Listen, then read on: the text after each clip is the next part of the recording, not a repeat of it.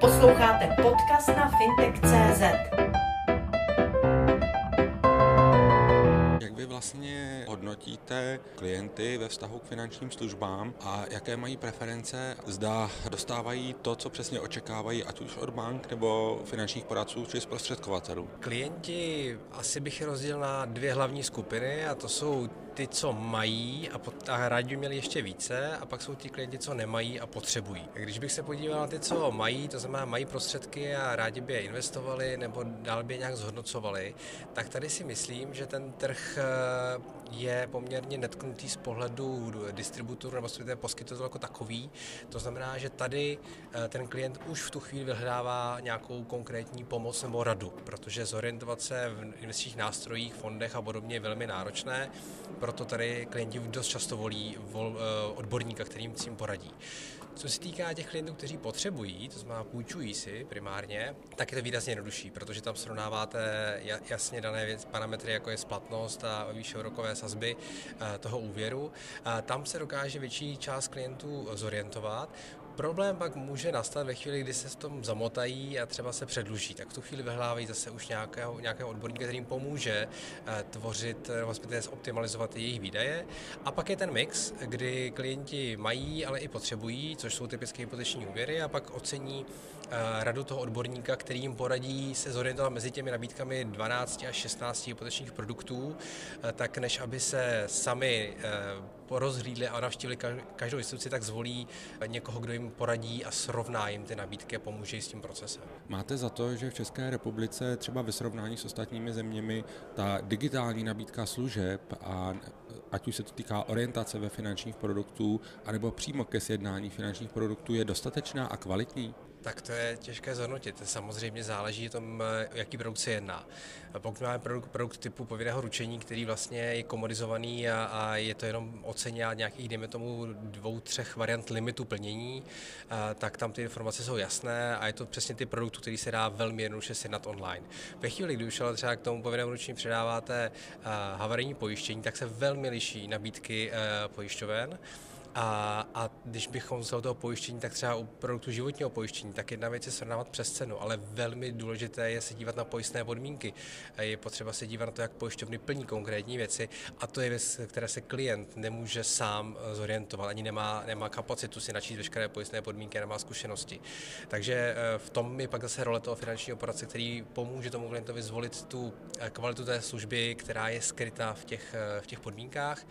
A co se týká informovanosti, tak ono si myslím, že problém, a ukázal to několik posledních průzkumů, je v celkové finanční gramotnosti obyvatel. Je tady zaklínadlo RPSN, kde dneska srovnávají lidé přes RPSN, ale to není ten ukazatel, který reálně ukazuje, co ten úvěr bude stát se vším všude a co, ho, co to vlastně znamená pro splácení toho klienta. Takže tady máme určitě ještě dost prostoru na to edukovat vlastně spotřebitele. Zdá se mi, že jste mi trošku utekl z otázky a to té otázky, kdy jsem se ptal na kvalitu digitálních řešení nebo aplikací, které by pomohly těm lidem, kteří se třeba špatně orientují nebo ne nejlépe orientují ve finančních produktech, si srovnat tu nabídku a dojít k nějakému závěru, aniž by k tomu potřebovali poradce, anebo by toho poradce potřebovali až v té finální fázi. To znamená, tam se na rozvoj té digitalizace, co se týká finančních produktů v České republice. To online srovnání je právě dneska eh, pouze u eh, těch tvrdých parametrů, to znamená, jsou to kolik to stojí, jak dlouho, jak dlouho to budu splácet a vlastně ty detaily toho produktu, tvrdé parametry a na co si můžu půjčit, za kolik si můžu půjčit, na co se pojistit, za kolik. Ale právě velmi chybí jakákoliv informace o tom, potom, jak dlouho trvá proces toho vyřízení toho produktu, jak dlouho trvá uh, jiná služba, která je s tím spojená, uh, likvidace, jaká je forma. A to je věc, která úplně chybí. Vlastně Dneska ten trh se uh, orientuje pouze na parametry, uh, na srovnání parametrů, které jsou důležité pro sjednání toho produktu, ale ne pro zprávu, servis a případně ukončení nebo dalšího rozvoje. A to je to, kde nastupuje zatím poradce, ať je to bankovní nebo finanční. Rád bych se vás zeptal na důvěryhodnost, pokud tedy míříte ke srovnávačům. Ukazuje se, že mnohé z těchto online srovnávačů finančních produktů mají často lepší vztahy s různými poskytovateli finančních produktů, což zohledňují i v té nabídce, kterou vlastně jak si ukazuje, ukazují výsledky těch online srovnáváčů. Mohou se plést, anebo to skutečně takto funguje? Zase je to o té edukaci klienta jako takového. Určitě asi je nepokrytě je známo, že existuje takzvané topování, kdy prostě, když si někdo zaplatí, tak se ukazuje na prvních příčkách, říká se, že prodávají se první tři v tu chvíli a zase je to o té gramotnosti toho uživatele. Pokud mu sice první tři příčky se ukážou nějaké konkrétní poskytovatel, ale pojď ten čtvrtý levnější, tak je potřeba se podívat dál, je potřeba tu analýzu poskytnout trošku nebo zpět podívat se na ten produkt v komplexnějším pohledu. A samozřejmě je to o tom, o té integritě toho konkrétního uh, zprostředkovatele. Jestli mu jde o právě krátkodobý profit, to znamená prodat jednou a klienta poslat dál, anebo se o klienta starat. Pokud se o klienta staráte dlouhodobě, tak si nemůžete dovolit mu jako na ten první, na, vlastně na první dobrou nabídnout službu, která by nebyla dobrá nebo lepší než ty ostatní, protože se vám to vrátí v podobě toho, že klient vám nedá doporučení, nebo se k vám nevrátí a neudělá s vámi další biznis. Pokud se bavíme o digitalizaci služeb finančních institucí, vidíte prostor v současné chvíli, který není jaksi pokrytý, kde by banky, finanční zprostředkovatelé, finanční poradci mohli daleko více využívat eh, moderní technologie, než je využívají nyní. Je to především právě to, co jsem říkal, to je servis. Dneska vlastně většina těch, no veškerá drtivá většina těch služeb se orientuje na akvizici těch onlineových kanálů, ale potom, když už něco potřebujete s tím produktem udělat, upravit, změnit, předělat, tak už musíte někam zavolat, zajít, eh, něco podepsat, eh, ideálně ještě úředně vyvěřený podpis a tam je zatím velký deficit eh, vlastně poskytovatelů vůči klientovi. Vy jste na letošním ročníku konference Hypotéka 2020 definoval vlastně budoucího nebo i současného klienta finančních institucí. Mohl byste říci, jak se tento klient změnil třeba i v souvislosti s nynější krizí COVID, nebo co lze čekat, že lidé budou vyžadovat od finančních institucí, finančních zprostředkovatelů a poradců do budoucna? No, ono záleží, jestli jsme o covidu, tak eh, vlastně jak dlouho to s námi covid bude v té podobě, eh, která je zde dnes, to znamená ta eh, tvorba obavy ze setkávání. Ve chvíli, kdy to bude trvat v řádu měsíců či let, tak se samozřejmě výrazně změní ta klientela. Ale já teda, a co spíš pevně věřím, tak pokud se nám podaří to řídit, ať je to formou prevence či léku, vakcíny, tak pevně doufám, že klienti se zpátky vrátí vlastně do té doby, která byla předcovidová, řekněme. A ale budu rád, když si z toho necháme ty pozitivní věci, které jsme se naučili. To znamená, že ne vždy je potřeba toho osobního kontaktu, což šetří čas na obou stranách, jak klientovi, tak poskytovateli, případně zprostředkovateli. A budeme schopni efektivně využívat nástroje digitální komunikace, nebudeme se muset furt tolik potkávat a budeme efektivnější. Takže ta změna, která tam bude, tak určitě bude klást uh, vlastně důraz na uh, poskytovatele v tom, že klienti si zvykli, že to jde jednodušeji a budou chtít víc vlastně aplikovat tyhle ty, ty cesty té jednoduchosti, digitálu a podobných věcí na ostatní segmenty toho trhu. Skupina Partners nabízí vlastní pojišťovnu, co se týče eh, životního pojištění, pracuje na nových penzijních fondech a pracuje na své vlastní bance. Proč usilujete o to rozšířit své služby a vlastně máte za to, že je to trend do budoucna, kdy ten klient bude vyžadovat eh, finanční služby v určitých balíčcích, anebo eh, co je vaším v tomto ohledu cílem? Dává to smysl v tom, že vidíme díru na trhu. To znamená, pokud je zde prostor pro to, abychom byli schopni ten produkt, který dneska klient zvyklý konzumovat, dodat v lepší kvalitě, v lepším procesu, tak, je, tak se do toho pouštíme, jinak bychom to nedělali. Takže ta celková snaha je o to poskytnout lepší a kvalitnější produkt a službu klientovi protože vidíme, že když něco stavíte na zelené louce, tak jste schopen a máte kontakt eh, s tím klientem, který je jako denodenní a posloucháte ho, tak dokážete, a to na Simple je krásně vidět, že dokážete poskytnout produkt, který je zajímavý a pro klienta eh, i výhodný. Takže to je ta cesta, kterou v rámci Partners finanční skupiny jdeme a chceme jít dál a chceme přinášet ty kvalitní produkty pro klienty, ale samozřejmě i pro poradce. Jak vnímáte toho klienta z hlediska jeho spotřebitelského chování do budoucna? Jestli tedy bude řešit jednotlivosti a nebude poptávat nějaký balíček nebo nějaké komplexní řešení, jak toto vidíte? To se právě hodně mění, kdy klienti eh, a obzvlášť mladší generace, dospívající generace má čím dál nižší afinitu ke, ke konkrétním značkám. Dneska eh, nové generace jsou, jsou vlastně konzumují obsah, ale je jim jedno, kdo jim ho dodá. Je potřeba, aby ho dodal srozumitelně, za, za přiměřenou cenu a v dobré kvalitě. To je právě role aktuálně finančního poradce, kdy on je tou značkou, on je ten, kdo, kdo, kdo vlastně, kdo jim poskytuje tu službu a vybírá na tom trhu, předloží několik variant, které tam bude, a což je právě na finanční skupině Partners unikátní, že to není o tom, že ten finanční poradce nabízí pouze produkty Simplay, případně, případně vlastní, vlastní investiční společnosti, a nabídne to nejlepší řešení pro toho klienta v dané chvíli a srovná mu ty produkty. Nezastírá to, že může mít jinou variantu, než je ta domácí a proto je ta výhoda toho poradce v tom, že je schopen postihnout celý ten trh, včetně vlastních produktů, které jsou na míru dělané klientům. Dovedete si představit, že nabídnete klientovi jeden balíček za jednu cenu, kde bude mít povinné ručení, havarijní ručení, životní pojištění, spotřebitelský úvěr, účet bance? Tak představit si to můžu, ale nevím, proč bychom to dělali, protože když se podíváte na balíčkové služby, jak jsou dneska, tak, je to, tak jsou to určité kompromisy, protože balíčky jsou postaveny tak, aby byly jednoduché a srozumitelné pro klienta, pro spotřebitele. Ve chvíli, kdy uděláte balíčkovou službu, tak tím už nereflektujete tu konkrétní potřebu klienta, a protože dáváte standardizovanou variantu. Takže udělat to by nebylo úplně moudré, protože byste ztratil tu přinou hodnotu toho poradce jako takového. Zároveň nemusíte postihnout klientovou potřebu a to, co opravdu očekává. Jediné, co, se, co vlastně se, o čem se dá uvažovat, ale zase to nedává smysl, jsou nějaké jako výhodnější ceny. Ale jít cenou nedává zase smysl, když poskytujete kvalitní produkt, tak by neměl být nejlevnější.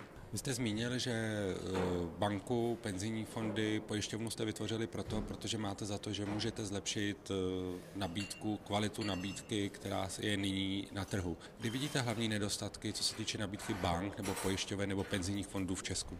To je velmi široká otázka.